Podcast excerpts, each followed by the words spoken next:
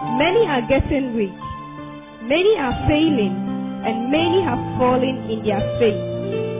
Learn how to become an overcomer in this end time through the anointed teachings of Pastor Ebenezer Okronipa.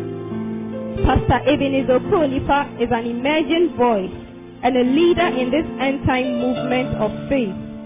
His message centers on faith, the Holy Spirit, and the realities of the new creation in Christ. He is the senior pastor of Overcomers Nation Church and president of Ebenezer Okronipa Ministries in Accra, Ghana. Become inspired, empowered, and enlightened as you listen to the life transforming message of God's Word through His special servant. And now, today's message. Hallelujah. Overcomers Nation.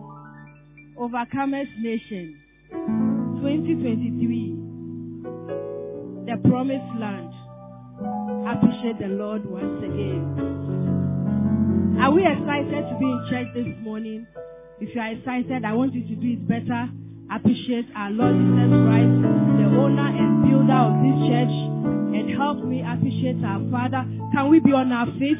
Let's appreciate our Father, my Father, your Father, our Prophet, Reverend Ebenezer Kronipa. Daddy, we say thank you. Hallelujah. Kindly be seated in the presence of the Lord. We receive miracles from God and we give back, we give back our testimony to God as a sign of our appreciation. Hallelujah. We have some brothers and sisters among us who want to share what the Lord has done for them, the goodness of the Lord. Let's appreciate God for the miracle testimonies that we are about to share. Hallelujah. Our first testifier for today, her name is Sister Kaba. And she says that three terrible years of unemployment finally disgraced. Hallelujah. And this happened on 7th February. Let's appreciate the Lord for this powerful testimony. She says, first of all, I want to appreciate Reverend Ebenezer Kronipa for the great things the Lord is using him for. For the past three years now, my husband has been home without a job. But to the glory of God, he has found a new job and he has begun working. Let's appreciate the Lord. Three years of unemployment as a husband is very difficult. Are we happy to hear this testimony? We can do it better. Appreciate him once again. The louder your clap, the closer your miracles. Hallelujah. His new job offers him a better salary than his previous one. Hallelujah. I want to testify to the glory of God for the amazing things he's using this ministry. I believe this year he will do more. Hallelujah. Our next testifier says, I won election by grace. And this also happened on 5th of February. She says, Mrs. Elizabeth Agbedo is my name. This is what the Lord Jesus has done for me. I stood for general secretary position for NASPA, that is a National Service uh, Personnel Association. And to the glory of God, I won the election this past Wednesday, and that was 1st February. Let's give it up to God once again. She continued to say, I had 363 votes and my opponent had 166 votes. Let's appreciate God for this. More than 100% votes. Give it up to Jesus once again. I thank God for this miracle and the grace that's working in ONC, which makes things easier for God's children. Let's appreciate God for this grace. Our last testifier for today says three weeks of pain in me disappeared and this happened during miracle service during our three nights of prophetic power. Hallelujah. That was on 22nd January. She said, Deborah Kwe is my name. One night as I was enjoying my sleep on my bed, I stretched forth my legs to change my sleeping gears. Unfortunately, I experienced sudden sharp pain in my left knee, which made it impossible for me to flex it further. The pain became on and off for three long weeks and it was accompanied by itches on my affected knee. But on Sunday, 22nd January, the pain became so severe that walking properly became problematic. In the evening of that Sunday, I went to see Reverend Ebenezer Kronipa for prayers after the close of miracle service.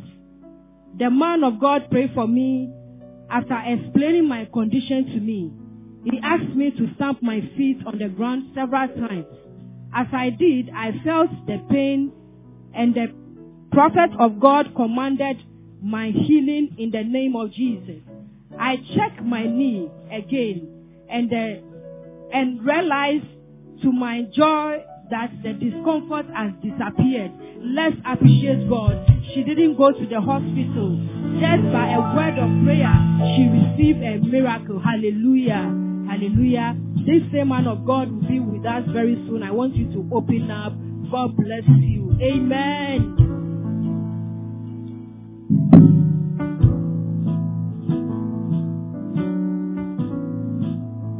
Hallelujah. Somebody put your hands together and celebrate God for the powerful testimonies. Some of you are not clapping. I want you to clap your hands and thank God for these testimonies. Amen. Father, we give you all the praise.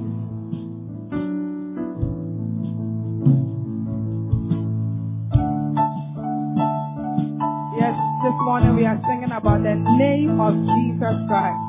The Bible says that the righteous run in and they are saved. Hallelujah.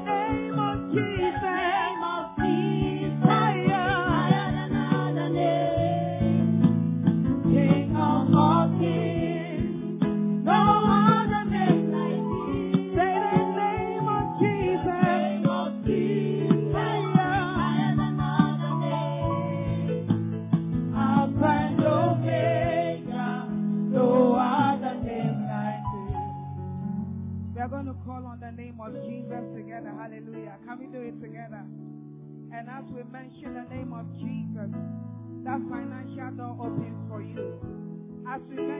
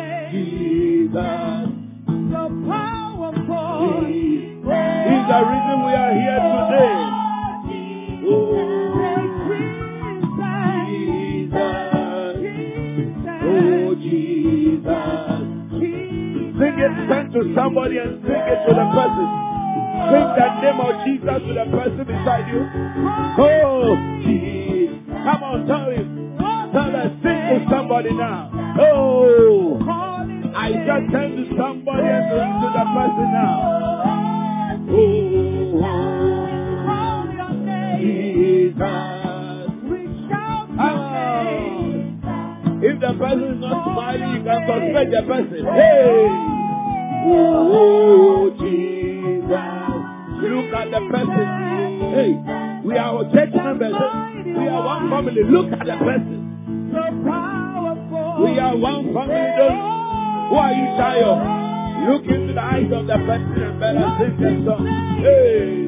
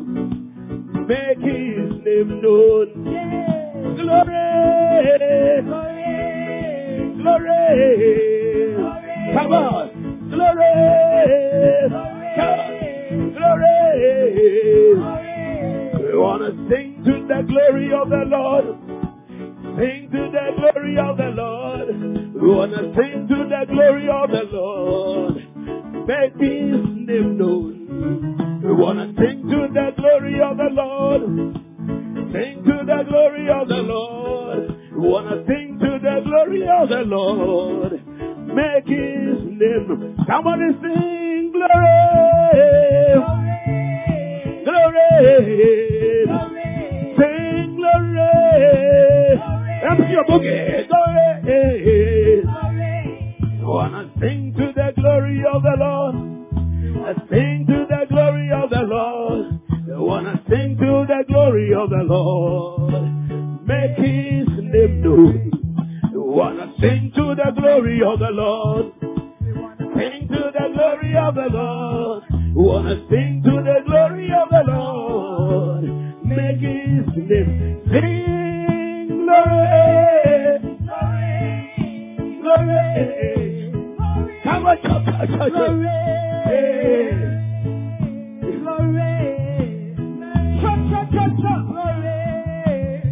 Come on.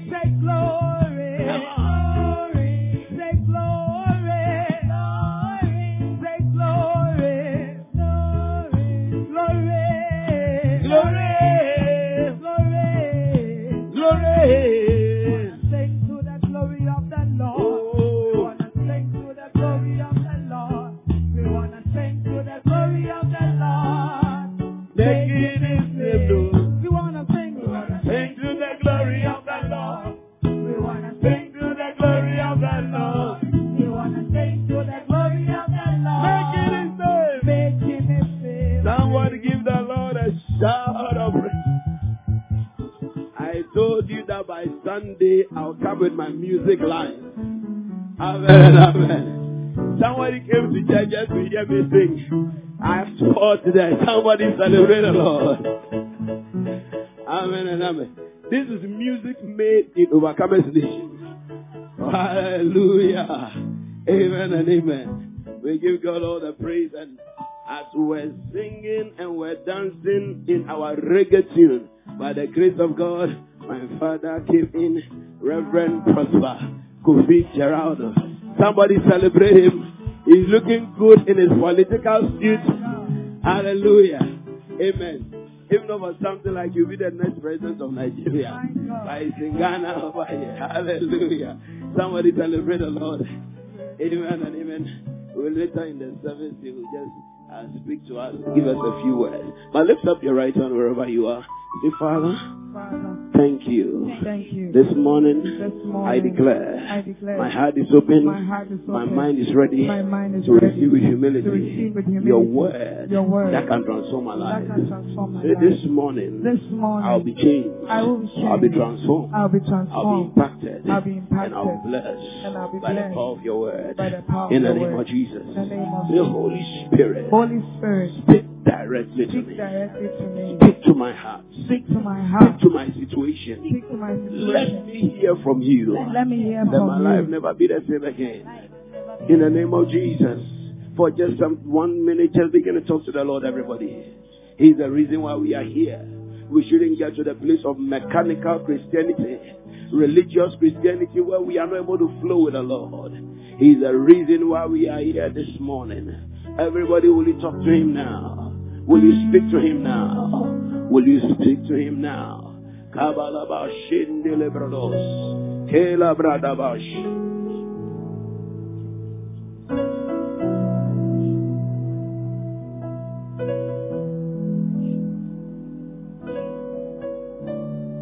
Thank you, Holy Spirit. Precious Holy Spirit, we are grateful to you. Thank you for your presence in our midst this morning. Anoint this loose of clay, let them minister oracles will bless your children and make heaven proud. In the name of Jesus Christ, the Son of the living God. Somebody shout a big amen. Kindly take your seats in the presence of the Lord. And I want you to turn to three people around you and say that you are welcome to church. Now, thou, I said, tell tell them you are welcome to church. Or you know the person beside you has not been in church for like five years and you are welcoming, so tell the person you are welcome to church. Hallelujah. Amen and amen. We give God all the praise. We give him all the glory. Amen. Precious Holy Spirit, speak to us. Bless us with your word. In Jesus' name. Amen and amen. Hallelujah. God bless you. So uh, this morning, I just want to uh, finish up on the subject matter that I've been sharing with you on the subject of the grace of God. The subject of the grace of God. Listen, when you study the Bible, you realize that this matter of grace is a major theme in the Bible this subject of the grace of God. There's nobody who can make it in this life without the grace of God. Nobody can become great. Nobody can become successful without the grace of God. Listen, I started sharing with you and I told you that uh, if a man is going to be successful in life, how many of us want to be successful? You want to do well in life? Give me a wave. Give me a wave. Listen to me. There are things that we are taught to do. We are taught to be hardworking. We are taught to be very, uh, uh, have vision. We are taught to be focused. We are taught to be de- determined and resilient. We are taught to be wise and strategic. If you want to be a, stu- a successful student, you are taught to learn how to bend the midnight candle. If you want to be a successful worker, you are taught to increase your capacity. So a lot of things go into making somebody successful. One man of God with a very great ministry uh, was asked by somebody that in a nutshell, what is your secret to the growth of your church? He said, uh, the thing cannot be a nutshell because it involves a lot of things. It involves a lot of things. If it was just a nutshell, then I should have been out of work by now because uh, everything can be summarized into a nutshell. So for a man to be successful, it means that you must begin to adapt your life according to certain patterns and input certain factors and certain ingredients into your life. If you want to enjoy a good jollof, it is not just going to put water on fire and think that, ah, because I want this thing to turn to jollof. Oh, my father, my father, let this boiling water turn to jollof. Hira baba, hira baba, hira baba, hira baba. You die of hunger that day. Glory to Jesus. But there are several ingredients. So you put the, you, you, you should have, you know, some of you don't know how to cook jollof. Let me, let me teach you a little bit about how to cook jollof. Can I go ahead? Can, can I go ahead? When you want to prepare jollof, make sure you have your, your, your, your, your, your, your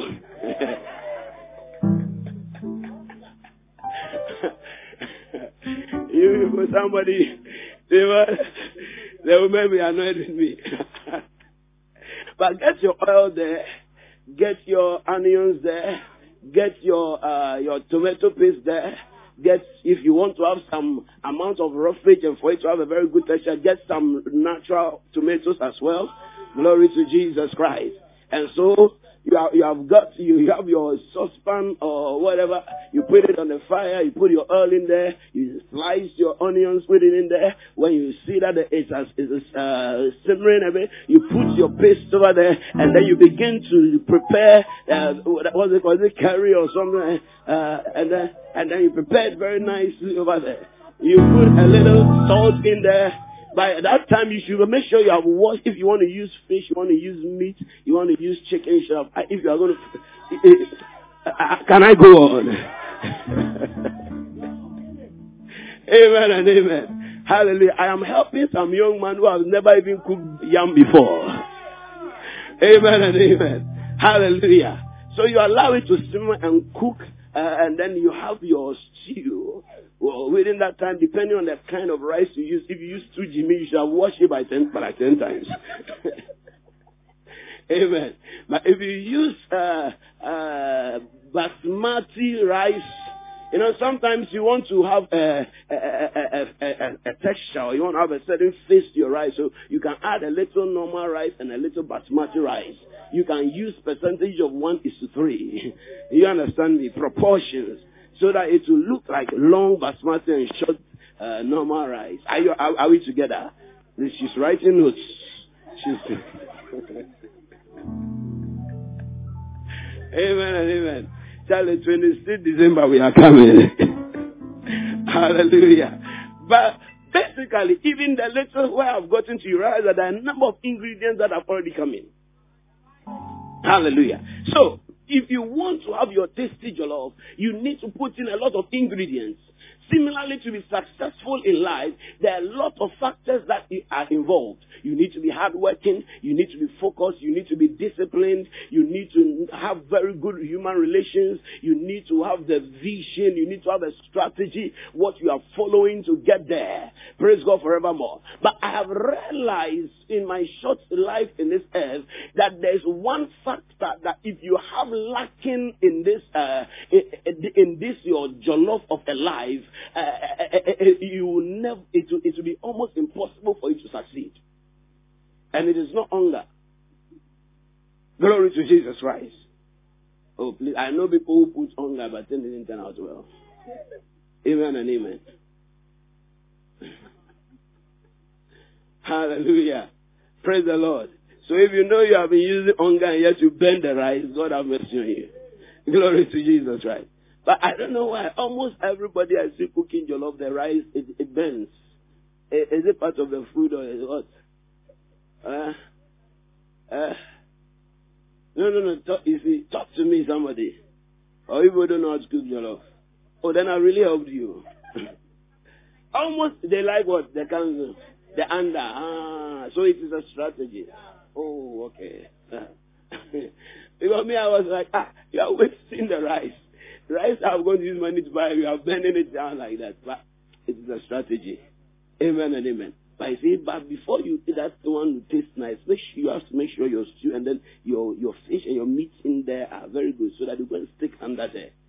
It looks like I know the formula. Praise God forevermore. I have realized that there's one factor that when you are missing in your life, no matter how hard you work, no matter how put in the, the discipline, you will never be successful. And that factor is the grace of God. That factor is the grace of God. Without the grace of God, nobody can succeed in life. The Bible tells us about the word grace, and it is uh, a major theme in the Bible. So I started showing you on the subject grace, the was a, was a grace embodied that God sent to come and save man, to come and help mankind. John chapter number 1, the verse number 14. The Bible says, and the word became flesh, or the word put on flesh and dwelt amongst us. He was talking about Jesus. Jesus, the one that we love, the one that we serve, the one who saved us. He is grace personified. Why? Because his entire life was about the salvation of men who do not deserve it. And he was the one that John 1.14 was talking about, that he was the word that put on flesh, or the word that was made flesh and dwelt amongst us. And look at the last phrase in that scripture. He was full of grace. So Jesus was the totality of grace embodied. So grace is a person. Number two, what is grace? Grace is uh, the free, unmerited favor and consideration and intervention that God has given us.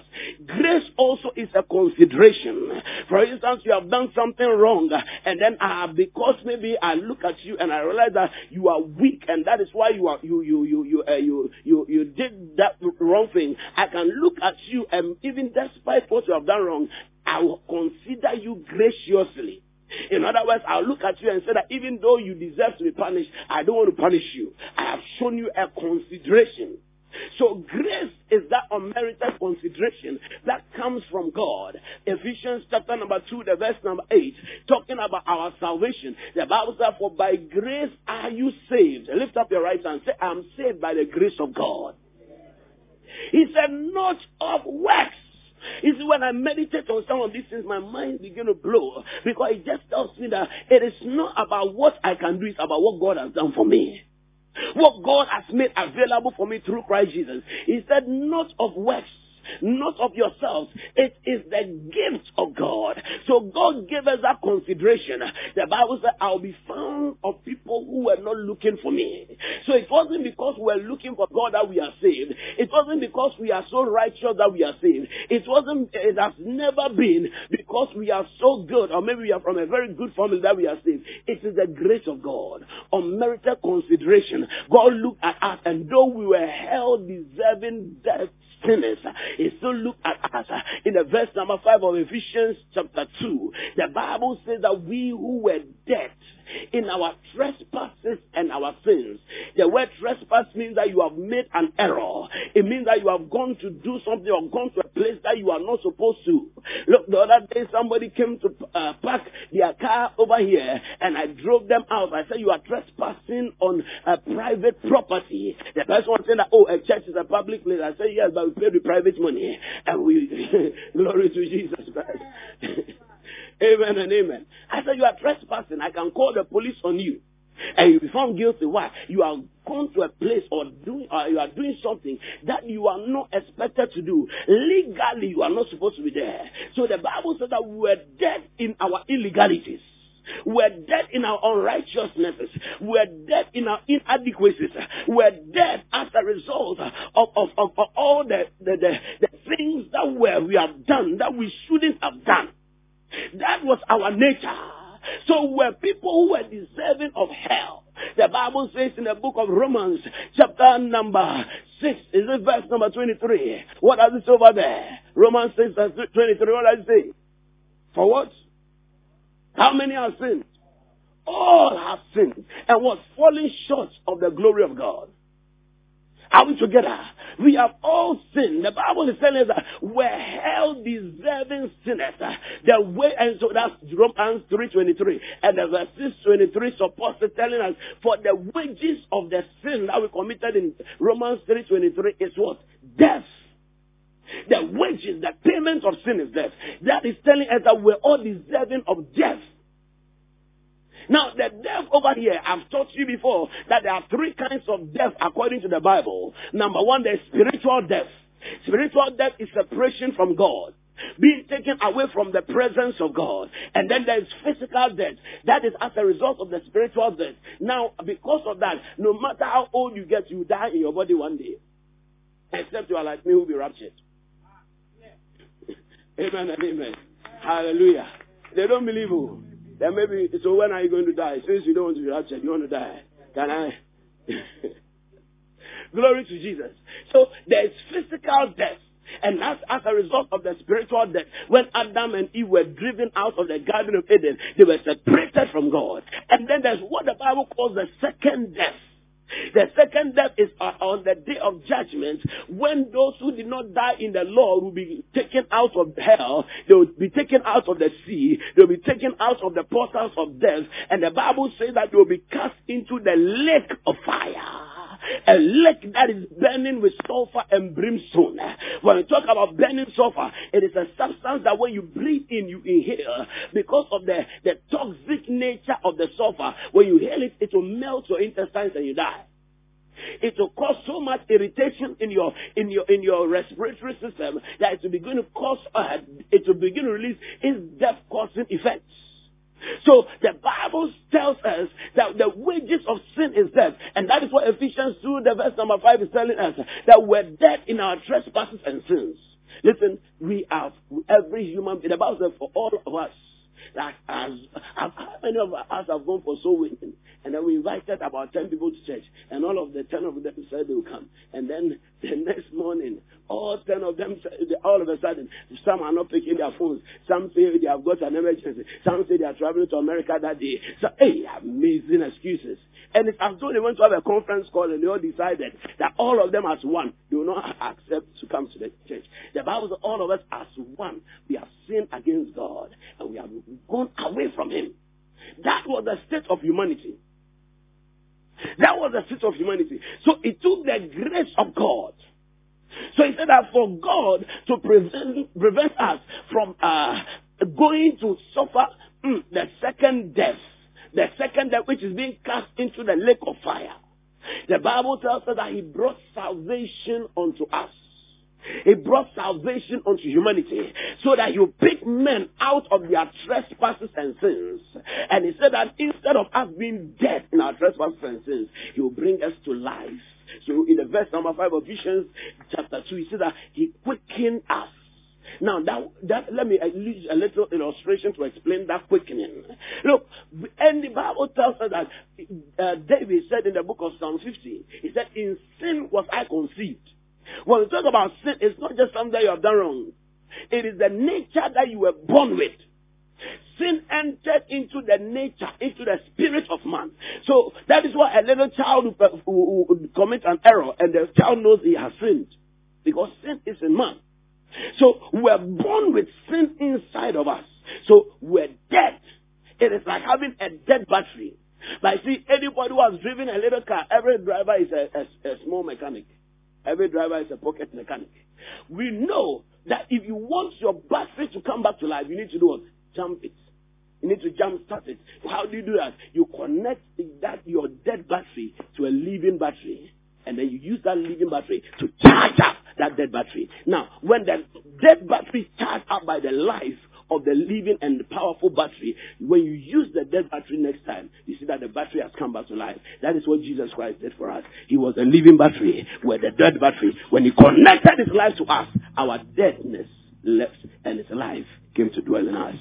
His life came to dwell in us. Now, we can also be presented before God. We also have a relationship with God. And he's telling us in the verse number 8, it is the gift of God. It is a gift of God. It is a gift of God. Listen, nobody should ever say that God has not done anything for you. Just because of the alewa that you are looking for that you have not gotten yet. You see that God is not doing anything for me. God is not doing anything for me. Maybe I'm a vampire. My boy, boy, boy, boy, boy, boy. Listen, the salvation you have, it is a gift.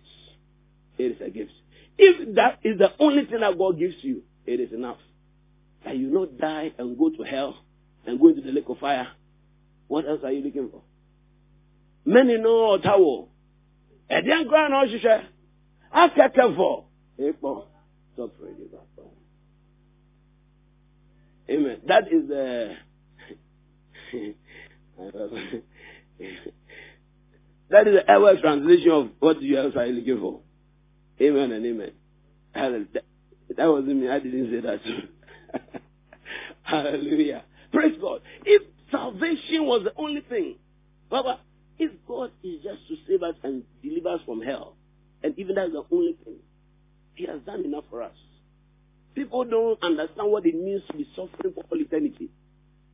And you are taken out of that. What more can you ask God for?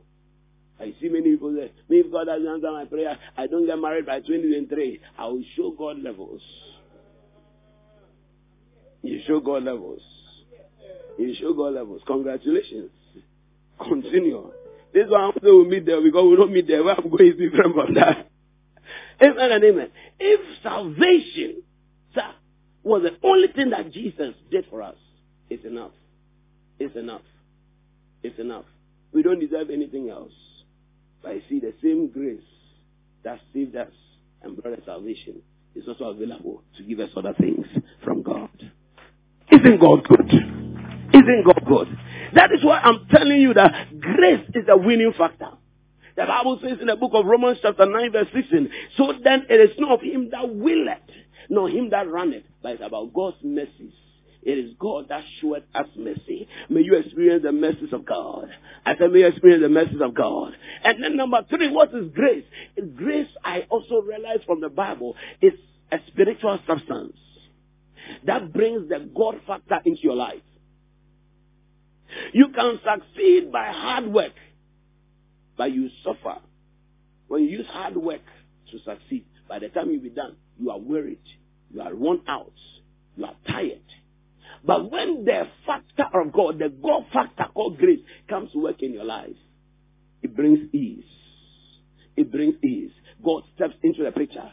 And can I tell you something? The reason why this message is so important on my heart is because God wants to step into every area of your life. Every area of your life, God wants Him, His grace and His goodness to come over there. Because when it comes there, it makes your success easy. It makes your success easy. May you experience the God factor in your life. I said, may you experience the God factor in your life. Say, I receive grace. Say, I receive grace. So, if we are going to grow in the Lord, shared with you that there are many things that God gives us when we become born again. Number one, He gives us His righteousness. Number two, He gives us His holiness. Number three, He gives us faith. Number four, He gives us grace. Number five, He gives us peace. Number six, He gives us forgiveness. Number seven, He gives us what? Favor. Number eight, He gives us what? Hmm? The way you are looking at me, I don't know whether I should even continue. Amen. Hallelujah. Somebody said that, why are you asking as you are the preacher? the class teacher who uh, students came, say you, yeah, tell me, define this. The pastor has not explained, does not know what you are talking about. How many of us have had such a teacher before? I used to get so angry. It's just I wasn't that bold, like the way I was talk, talking in class. I said, ah, now you, I came here to be taught, and you are telling me, eh, if you don't understand, I won't, I won't teach anymore. Said, ah, if we knew, why did we come to class? I don't know, maybe I'm the only person who has such teachers. Uh, they'll be asking you the question as though you are the lecturer. And you are the one going to write the exam too. He will just say the questions. Glory to Jesus Christ. Amen and amen. So these things were given us. But some of the things that came to us in salvation, they are fixed, they are permanent. They cannot increase or they cannot decrease. Number one, righteousness. No matter how good or how bad you are, your righteousness cannot change. It is a gift of righteousness. You cannot be more righteous or less righteous. If somebody tells you that, oh, if you go to church a lot, you'll be more righteous, he has deceived you. If somebody tells you that when you don't go to church a lot, you are less righteous, he has deceived you. It is a gift. We're given the righteousness of God. Doesn't go up, doesn't go down. Holiness. You cannot be more holy or less holy. Why? Because the holiness that we have, He gave it to us as a gift. He, he gave us His nature of holiness. So you cannot be more holy or less holy. But in, in other things like faith, he tells us that there are dimensions of faith. He sometimes he tells that, oh, you have no faith. Some say that you of little faith. Sometimes says you have great, this is great faith. Sometimes says this is strong faith. This is weak faith. He's telling us that there are measurements to faith. So your faith can increase or decrease. Also, when he spoke about grace, you see in the scriptures that grace also has measurements. So you can have various dimensions of grace. So the God factor that comes into your life, there are various dimensions that you can receive. There are various dimensions that you can receive. John chapter 1 verse 14, we see the Bible says Jesus was full of grace. Is that not a measurement? Full. Fullness is a measurement. To use the word full is, is a word of measurement. So grace can be measured. You can have partial grace and you can be full of grace. God's purpose is for us to be full of grace. I said God's purpose for us to be full of grace. John chapter 1 verse 16, he said that of his fullness have we received grace upon grace. So you can have grace being added to grace. Grace being added to grace. So grace is in measures. The more grace that you have, the more of God that you see in your life. Look, in, Second Peter chapter 1 verse 2, he talked about multiplied grace. He said let the grace and peace of God be multiplied unto you. So your grace can be multiplied. When your grace is multiplied, it means that the God factor in your life will be multiplied. The influence of God, the impact of God, the power of God, the glory of God that brings you into uncommon testimonies can increase. The grace of God is what made Abraham the Abraham that we know. It was not because of the righteousness of Abraham. Look at Abraham. He even went to lie to two kings that his wife was his sister and he used her to collect money. He used her to collect money. The man was not a, a, a, the, the, the perfect man, yet he was a righteous man. Because his righteousness came by faith. His righteousness came by faith. So it was just the grace of God that selected Abraham. You see the same thing in Isaac. You see the same thing in Jacob. You see the same thing in David. Look at who did the Bible say that is the apple of God's eye? David. Now, do you know the story of David? This guy was a braggadocious young man who will be saying things uh, uh, to his brothers. Is that not a cause? Uh, Shammah, let me face the giant. You see, because you see, we have painted good pictures of our certain Bible personalities, so anything we say about them, we think is good. But they were ordinary human beings like you and I. They were ordinary human beings like you and I. The Bible says that Elijah was a man subject to life passions. In other words, Elijah did not have green blood. Elijah did not have Holy Ghost blood. He had red blood like you and I. What made Elijah powerful? It was the grace of God. It was the grace of God. So all these Bible personalities that we see and we hear, when we begin to study their lives, you realize that they were human beings, had their flaws and their strengths like you and I. So why did they become testimonies? It was God's selection of grace. God's election of grace. So if God can elect somebody like David, who went to see a woman and he could not control himself, he found out that it was a wife, he said, I don't care. Somebody's wife. I said, I don't care. Bring her to me. He did not just implicate himself, he implicated his servants also. They went to carry his wife. And then he, he, he began to rap her. I don't know how he was able to rap her. I don't know whether he, uh, man had lied. He said, oh, baby, when I saw you, my eyes opened. And I see that you are the vision of heaven to me. And I see, oh, oh, can live forever. Oh, can live forever. Somebody's wife. Somebody's wife. Look at her. If we talk about David, but we don't talk about Bathsheba. She too, she would have said no. Amen and amen. Is but you see, ladies and women, I don't know, but overcomers women are not like that. But they like to play victim. They like to play victim. I know a lady, she went, to agreed for a man to have his way with her. And then when she came out, she said, you see what you have done to me. See what you have done to me. But the man did not force you. If you, I don't think any bones are being, I don't think I'm stepping anybody's toes over here. Overcomers men are not like that. Yes. Amen and amen. Praise God forevermore. And he slept with her. and not only did he sleep with her, he impregnated her on top. And as I am, had impregnated her, he, the husband came. Said, hey, this one then, wow. Go and send this man to the battlefront where I know he will die. He met the husband. Yet he was the one the Bible says was the apple of God's eye. How can that happen? Grace. Grace. Grace. So if the grace of God can make David a man, the man liked women too much. The day the Bible says that he was even very sick, And they said, oh, no, no, no. Let us go and test whether our king is okay. He went to send a fine damsel to him. And when the, he looked at the Shammai, said, mm, the king is dying. because the man has track record. Damselic grace. Damselic grace. They brought the woman in eh, eh, minus. Eh, hey, the kid is realistic. Because they know that his, his, his medicine is quinine and chloroquine. it's amazing. And yet this man who could not even control his current, the Bible says was the apple of God's eye. It was because of this word I'm talking about. Grace. Grace is what God uses to overlook our weaknesses and still be able to bless us. And when I discovered that word grace, it means that, Papa, if God can overlook our weaknesses, it means that He can do everything for us. Because the only thing that separates man and God is our sin. And if that word grace can cover our sin, what can He not do for us? That's why the Bible says that if He was able to give His only begotten Son for our sakes, how much know will He, with Him, not freely give us all things? All things.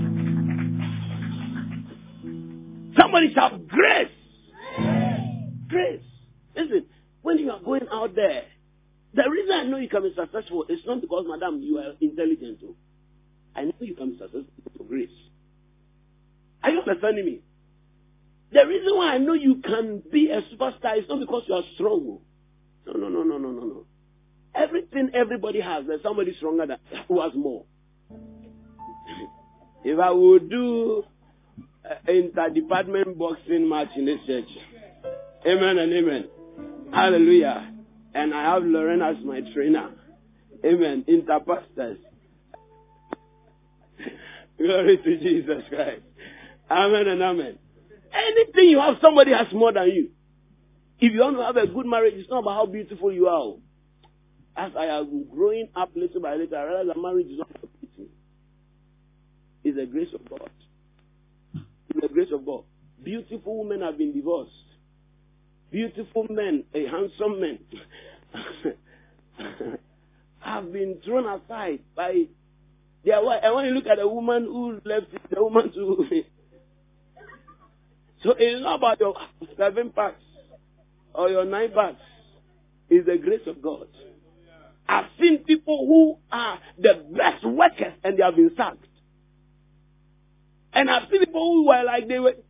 Look, I remember in a company, a certain woman became the senior secretary and the uh, PA of the of, of, the of the CEO, and she had not even finished. She didn't never entered into an a, a secretarial school, never entered to university, never entered into any polytechnic, and she was commanding people who were PhD holders, holders, masters holders. I was like, ah, this thing does not add up, but grace does not add up. Favor does not add. God can pick one from the dirty place and set him over people who have been kings forever.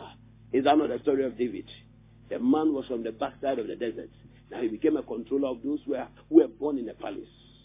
Grace can lift you up. And I see the grace of God lifting you up. Say, it is not by might. It is by the grace of God. Listen to me. Don't ever, ever think that it's because of your righteousness. Any righteousness that you do is because you love God, not because that God is going to use it as a basis to do anything for you. That righteousness will buy you blessings and glory in heaven. But on the earth here, it's only grace. On the earth here. Listen to someone say, ah, oh, then this one, I don't have to live righteously. Oh, do you do whatever you want to do? When we meet in heaven and you are scrubbing toilets and I'm walking on a street of gold. You remember that? that thing, it is only grace for the earth. Grace is for the earth, oh, but in heaven, your works will speak. In heaven, your works will speak. The Bible says they are walking, their righteousness do follow them. And you are going, and so why does it follow them? Because it was like it's like a garment. The Bible says they will be wearing fine linen, which is the righteousnesses of the saints. So as you are going, everybody will see your dress Everything that you did for God whilst you're on earth. Every soul that you won. Every sacrifice you sacrifice for the things of God. Anytime you were, you were tempted to uh, do the wrong thing and you overcame it, it will all be written on your clothes. And so that the things that you are doing, the righteous things that you are doing, you are sewing clothes for yourself. Now, if you have not done anything, whether you get anything that covers you, listen to me. The things that you are doing for God, you are sewing your clothes for your future glory. For your future glory. So when I see you in heaven, Shaya, while somebody is wearing Batakari and Fubu, another person is wearing 19, and you are walking around. Because that is the only thing you're able to get. That's why the Bible says that be careful who you think you are clothed. He, he, was speaking to one of the churches. The name is not coming. Because he said, you think you are clothed, but you are naked. Come and buy it from me so that you go and buy clothes for yourself. And when you study Bible history, that church, they were considered one of the powerful churches. But they were naked. But they were naked. Listen to me. Make sure you are not naked when we are getting to heaven. Serve God. Live for God. Let God use you. No matter what you are doing, whether you're a student, you're a worker, you are whatever, at the end of the day, let God use you. It will buy you eternal rewards. Somebody celebrate the Lord. I think today's message is many, many messages in one. Praise God for it. But let me finish this subject on the grace of God. So, grace is in measures. I've spoken about fullness of grace. I've spoken about grace upon grace. I've spoken about multiplied grace. And the Bible says in 2 Peter chapter 3 verse 18, you can grow in the grace of God. Romans chapter 5 verse 15 talks about overflowing or abundant grace. That is a grace that will put you in dominion. Now, uh, Acts chapter 4 verse 33 talks about great grace. So how can you increase your grace quotient? How can you increase your measure of grace? And that's what I started sharing with you. The first thing is that you have to give your life to Jesus Christ. You must be born again. If you are not born again, you are not receiving any grace. Number two, what did I mention? Humility. The more humble you are, the more grace that comes to you. God has made himself in such a way that he likes to help the weak. Have you realized this from the Bible? God does not seem to go towards the strong. He's, he has made himself in a way that he goes towards those who are needy, who open up their hearts and say, Lord, I have no strength on my own. So, so humility is strength under control. You may be strong, but you say no, I'm not going to use my strength. I'm just going to submit to the help of God. You may be the wisest person in the class, but you say, no, I'm not going to use based on my wisdom. I'm going to depend on God. I can die tomorrow in all my wisdom. If I'm going to be anything, it's your grace. Help me, Lord. Use me, Lord. Use me. Use me. When you submit to the grace of God, the Bible says He makes more grace abound. You show that humility by being humble to your pastor, by being humble to your elders, by being humble to your parents, by being humble to one another, the Bible tells us that God increases grace upon our lives. So humility. And then number three, I spoke about on that on Tuesday, prayer. God uses prayer to increase our grace. Acts chapter 4 verse 31 and 33 tells us that after they had prayed, great grace came upon the church. Number four, I want to mention these two things today. Number four, giving. You want to increase in the God factor. Learn how to give. And this time, there are different types of giving. But more specifically, I have seen from the scriptures. Listen, I am not here to tell you my mind. A good pastor does not share his opinions. He teaches from the word of God. In Bible preaching and teaching, there is something known as exegesis and there is eisegesis. Exegesis means you take the word of God and let it explain itself. Eisegesis means that you bring an opinion and you now look for scripture to support it. So when you want to interpret the Bible, Bible hermeneutics, it means that let the scriptures speak for themselves. Let the context speak for itself. Whatever you want to learn, pick it from the word. Don't go and bring your own opinion and then now try to force the Bible to support what you are saying. Are you understanding me? The Bible says when you add to the word of God, you add curses unto yourself. So anything that I'm teaching you, I have to search it and find it from the scriptures. And then I'll say, ah, so this is what gives this. This is what brings that. This is what brings that. Not me, I'm saying that, I, I, when I think about it, I think this will help. you. And then I know, I'll now go and look for, no, no, no, no. I'll be trying to put my meaning into the word of God. But that is not good Bible interpretation. Good Bible interpretation means that take the text and open up the text and see what you find in the text. And that is exegesis, breaking down, dividing the scriptures so that you'll be able to find out the mind of God. And as I studied the Word of God, I realized that giving specifically to anointed men of God and giving towards kingdom projects brings a certain dimension of grace into our lives.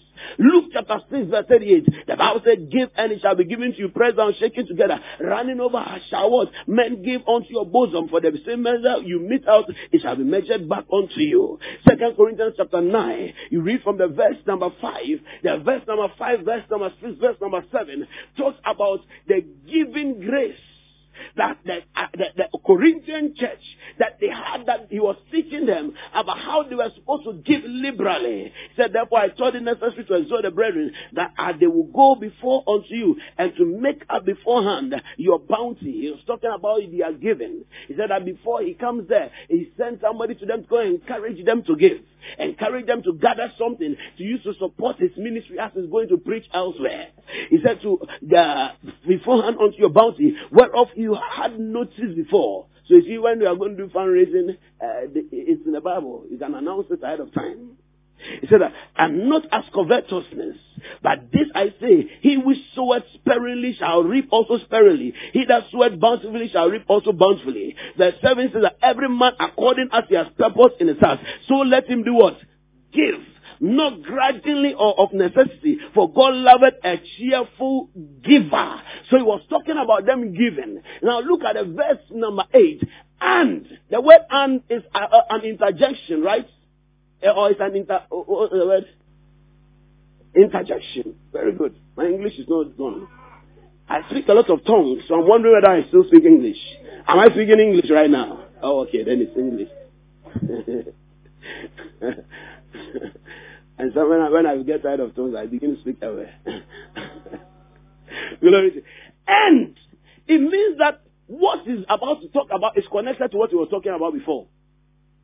So he spoke about them giving, and now he said, and God is able to make all grace abound towards you. Meaning that grace was as a result of their giving.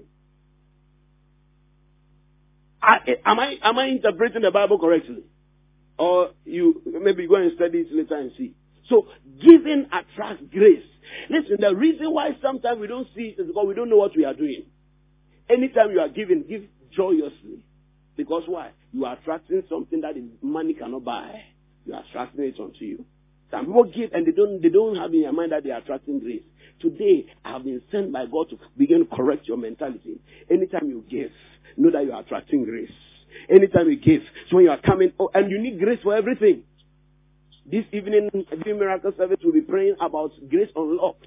And I'll be telling you the various things that grace can bring. You know, grace can give you a building. You know, grace can bring you money. You know grace can bring you promotion. You know grace can bring you marriage. You know grace can bring you children. Grace can bring everything. There are things money cannot buy. But when you have grace, grace will bring them to you. Grace will bring them to you. So what do you need? Is it money or grace? Grace. Grace. Look, without money, I have entered into places. Without even knowing anybody, I have entered, and God has brought certain things into my life. Money could not buy them. I didn't even have the money to buy them. But grace introduced me. Grace introduced me. My dear, if you are going to become anything big in life, you need the grace of God. Let's stop depending on ourselves. Let's stop depending on our strength. What will take us up is the grace of God. Is the grace of God. Is the grace of God. Some people are, you know why some people are frustrated in your marriage? It is not because they are not trying. Sometimes we accuse people, say, oh, no, no, you are not a good husband, you are not a good wife. No. They have done everything that they know to do. That's why they are frustrated. Like they said that when there's conflict, this is how resolve it. He has tried that and it didn't work. She has tried that and it didn't work. What else am I supposed to do? Some get so tired and they begin to rebel. So that, oh, forget it. I didn't cry. His marriage is going to work. You need the sweetness of grace. When that grace begins to work on the hearts of everybody, everybody in the marriage, and it is received it's able to help the marriage become glorious. Glory to Jesus Christ. Let grace speak for you. I tell let grace speak for you. Say, I will depend on the grace of God. Say, Father, give me more grace. When you give, you are receiving grace. When you give, you are receiving grace. Let me show you a few quick things. Look at the Roman centurion in Luke chapter 7. Read from the verse number 1 to the verse number 6. The Bible said that his, uh, the servant of the Roman centurion was very sick. And so he, he was he, he, went to the leaders of the Jews and said, that, Ah, I've heard that there's a Jesus amongst your people who can heal the sick. And the Bible said that they went immediately to where Jesus was preaching. He was preaching in a town called Capernaum. Now, the Bible said that when they went to him, they said, Master, this Roman centurion is saying so and so and so. He said that in the verse number four, and when they came to Jesus, they besought him instantly, saying that he is what? Worthy for whom he should do this. Why? Verse 5. For he loved our people, he loved our nation, and he has built us a synagogue. He built a house of worship for them. Look, I told you during one of the earlier services within this year, I don't know whether this month or last month, that everybody should look for a project you do for the house of God this year. Maybe yours you want to buy a fan. Maybe yours you want to buy one chair. But look for something. You don't need to get a big project. But do something. It buys you grace. Don't wait for fundraising. If you can buy a standing AC, buy it. Don't wait for church to do fundraising. When you wait for fundraising, sometimes, most of the time, fundraising people don't get blessed. Because they give out of necessity. They don't give out of love. They don't give out of will. They give some even give grudgingly. Some even give so that everybody will see that ah, hey, I'm going so much that was so real. Are some people they never give in secret. Everything must be open. But me when you come and give me in secret, I won't tell you everybody anybody. I say God has blessed us with it. Yes. Amen and amen. I, am telling you, so when you bring it and I don't see mention your name, don't get angry. I say, God has blessed us with this. God has blessed us with this. God has blessed us with this. I'm thinking over here, it was individuals who got it. But we don't mention any names. Because what you need is not the human recognition. What you need is the grace that comes upon your life. That comes upon your life. This year, everybody, take it from your pastor. Your pastor is the shepherd of your soul. Have you seen any sheep going the uh, right way on their own? A shepherd must lead them. A pastor is a shepherd. So if you are going to go to your prosperity, listen to your shepherd. The Bible calls us a sheep. And the Bible says, has given us shepherds after his own heart. Meaning our prosperity is connected to our pastors. I will not come here and preach to you just to make you happy. I come to preach to you to show you the way to go. If I'm telling you that everybody should look for a project to do in the house of God this year, take it as a prophetic direction. Everybody.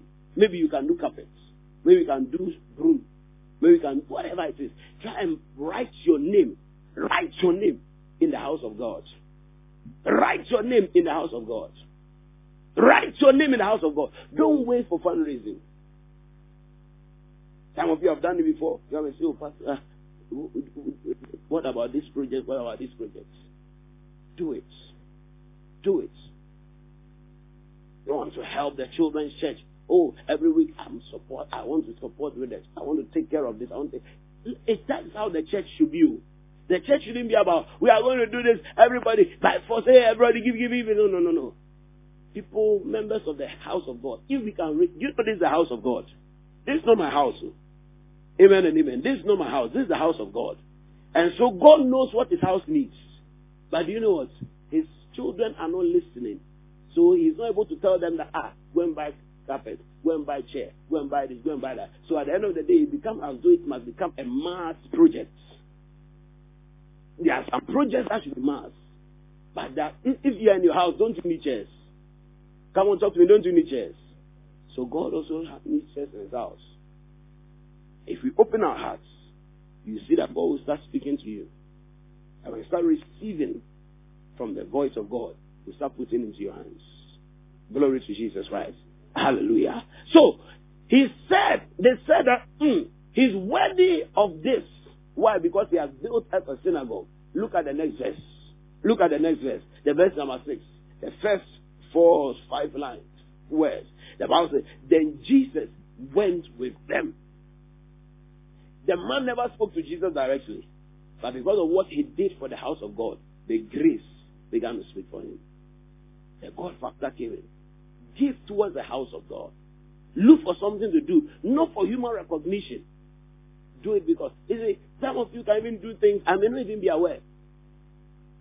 Well, make me aware as much as possible. But it shouldn't be because I am pushing you. And by the grace of God, is anybody I've come to push to do anything? If I've come to push anybody that no, come and do this, come and do this, come and do this. No, no, no, no, no. I mean my pride will not even allow me. Amen and amen. Hallelujah. Let it be something that comes out of your spirit. I do a lot of things by the grace of God with my own money for the church. And I don't come and announce it. It's not because I don't need your recognition. I don't need, I don't need your clapping. Your clap, I don't need your clapping. Your clapping can more save me when I, an accident in front of me. But the grace of God can save me. Are you understanding me? Are you understanding me? You need more grace.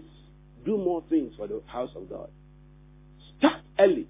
The achievers who are listening to me, start early.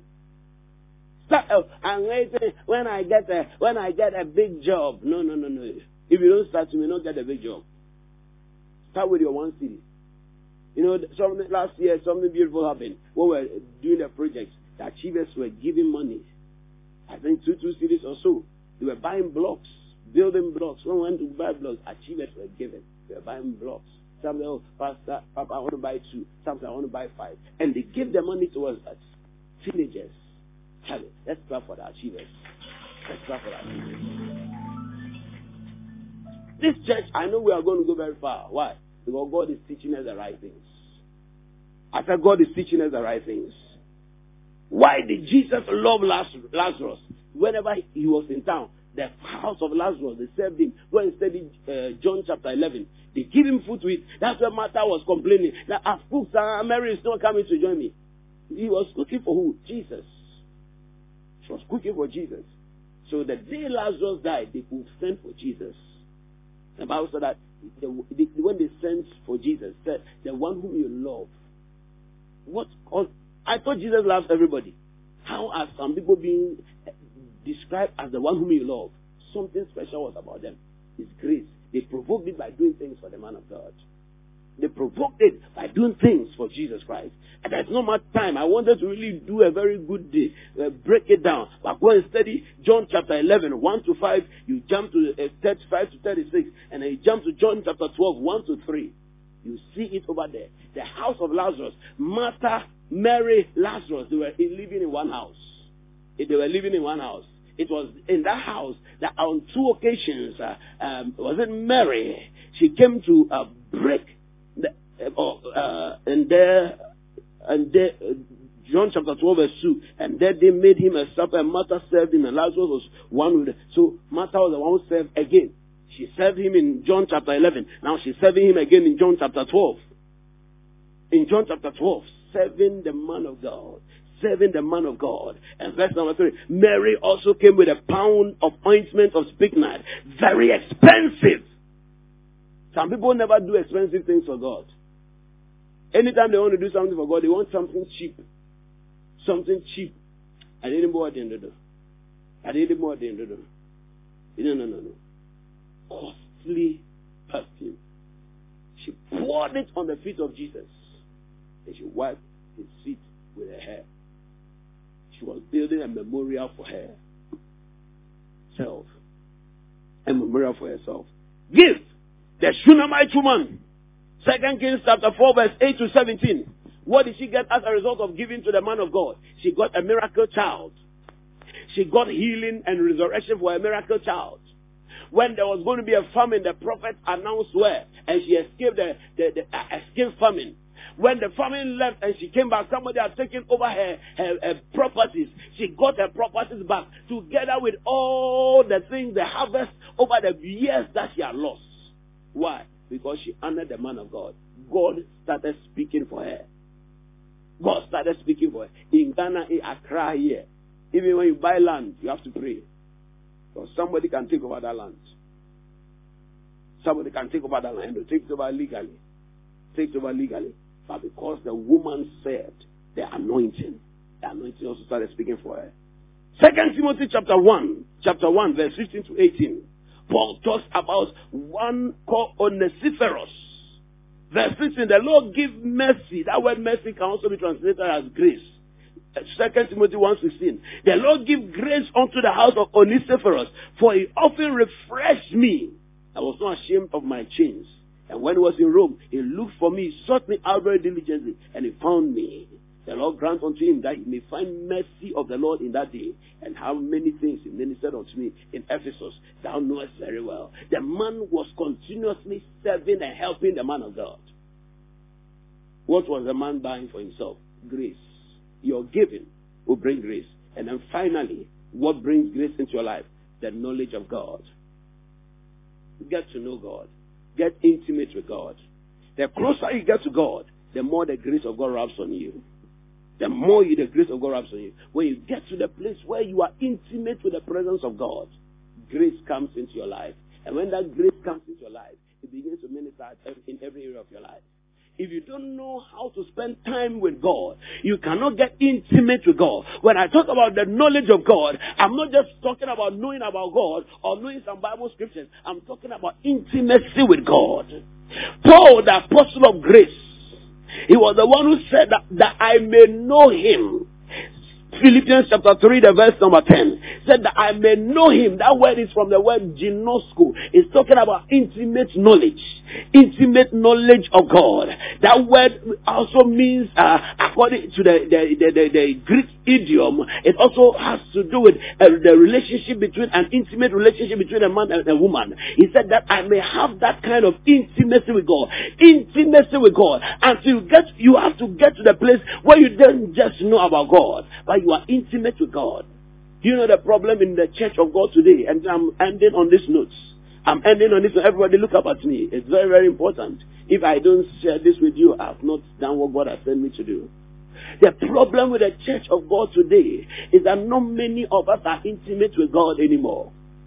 When we are praying, we are just praying because of our needs. We don't know God.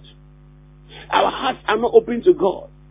When, when some of us cannot even sit in a vehicle and pray. We don't think about God.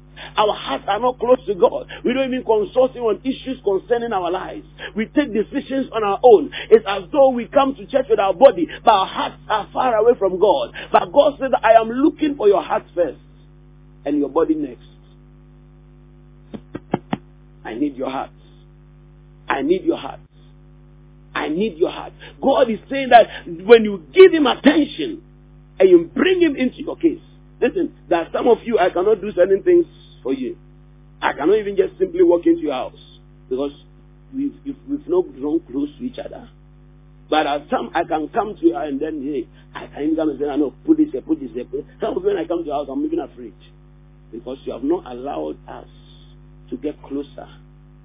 You see me as your pastor, but you don't see me as your family. Because of that, there are things I cannot do for you. Similarly, when you don't bring God to a certain place of intimacy with Him, when you read the Bible, and you can never be intimate to God without meditating on the scriptures. When you read the Bible, do you, do you just read it? Do you think about the Word of God? When you're on the street walking from your house from one, from one place to another, do you think about the Word of God? When you are seated alone, is it just when you are hearing the preaching like this that you know the Word of God? But on your own, what do you do? Some of us, in fact, many of us, the Lord is telling me, when we close from church like this, by the time we get to the gate, we have forgotten the preaching. It's not funny. It's not funny. And that's why the preaching is not working for us. The word of God is not working for us. Listen, when you get to the house, the Bible calls the, uh, uh, people in the book of Acts the Berean church. He said that they were honorable more than all the other churches. Why? When they have been taught by Paul, when they go home, they go and check whether the things that Paul said were true. And that's what made them honorable. We don't think about the word. Ah, Pastor said humility. Some of us, by the time we get to our house, hey, we go and see our mother. And we, we're going to see that sister that offended us. You know, you, you see that brother that told, tell, tell you before you came to church. You, you've forgotten all about the humility. Oh, I know the way you do your face. You know, don't pretend and be laughing in church. When you get to the house, they do some of them know how to, they can size their parents. Uh, Eh, grace, when you want to eh, eh, you without. Grace, her own, yeah. Uh, the time she finish with you, is like they have undressed you.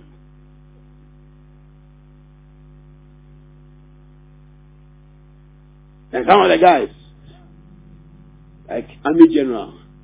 Yeah. But when we just spoke about humility just five minutes ago, you have forgotten the word of God. How can the grace work? Don't forget. Listen, learn how to keep the word of God in your heart. Thinking about the word and thinking about God. Hey, this thing that Pastor preached today is serious. Oh. So, and you are thinking about it the whole day. Don't go and sit in the house. As some of us, as soon as we close now, you meet your friend. Hey, KJ, KJ, KJ, KJ. That's your nick, the nickname. And laugh, laugh, laugh, laugh, laugh, and you forget everything. Tommy, hey, Tommy, Tommy, and oh. By the time you get to the gate, everything is gone. Tuga! Sammy Tuga! The time Tuga, I'll be there, say, hey, Charlie, tinkle, tinkle, hey. You need to hold close, Charlie. Sammy, today the word night was for me. Today that word was for me. Hey, especially that humility area. Charlie, the rough I do before I come to church. Man. What are you doing? You are letting the word of God enter. Enter. Some too, as I'm talking right now, the person seeing visions. What is the vision? Fufu. Say, Pastor, eleven thirty na ministry just oh yes. If the word is not going inside, asem you're preaching na Daniel Diane, show, Lord show. Is the banner? You see, you see, you see what I'm talking about. You see what I'm talking about. Say, Pastor, me I didn't plan to fast. Look at the way my stomach is doing me. Gra, gra, gra. Your mind is on. But you see, when you are that way, you cannot know God. To know God is to be intimate with God. It's like sexual intercourse. When you get to the place of knowing God, it brings you to inseparability, oneness. Listen, there's a certain dimension of knowing God that produces orgasmic feelings. There's a, a certain dimension of joy when you get closer to God and intimate with God. It produces spasms of joy. If you have not gotten there yet, you have not touched God. You've not gotten to the place. Eh, I say, Something is doing your inside. Something is is blowing your mind. There's a realm you no no listen to me. Oh, it's true. There's a realm you can get in God when you are thinking about God, and then all of a sudden you can be just laughing. But everybody, uh, what, who are you laughing? Oh, no, no, no. I'm just thinking about God. If you have not gotten to that place, brother, you have not started walking with God. You have not started walking with God. Every time all you are thinking, you are too serious in your mind, thinking about things that will end with life. But God will never end. God will never end. This morning I've come to share with you if you want to know God, if you want the grace of God, you want to increase, let the God factor come into your life. Get closer to God. Trust in the Lord with all your heart.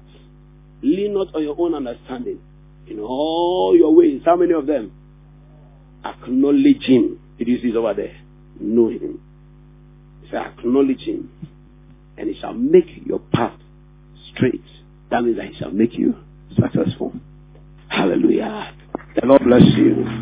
The Lord bless you. The Lord help us to apply all these five elements. The element of giving our life to Christ. If you are not born again today, give your life to Christ. The element of humility. The element of prayer. Being a prayerful Christian brings grace into your life. The element of giving. Some of us don't know how to give. And every time we have to give, even the simple 10% tithe, we always are giving. May God give you the grace to be able to release. To be able to release. To be able to release. To be able to release. To be able to release. And then the elements of getting closer to the Lord in intimate fellowship. In humble adoration, we bow before your throne as we come into your presence, Yana, you alone. Do your feet, everybody. I want to just worship God for just some three minutes, three five minutes. We worship you today. We worship you. We worship you today.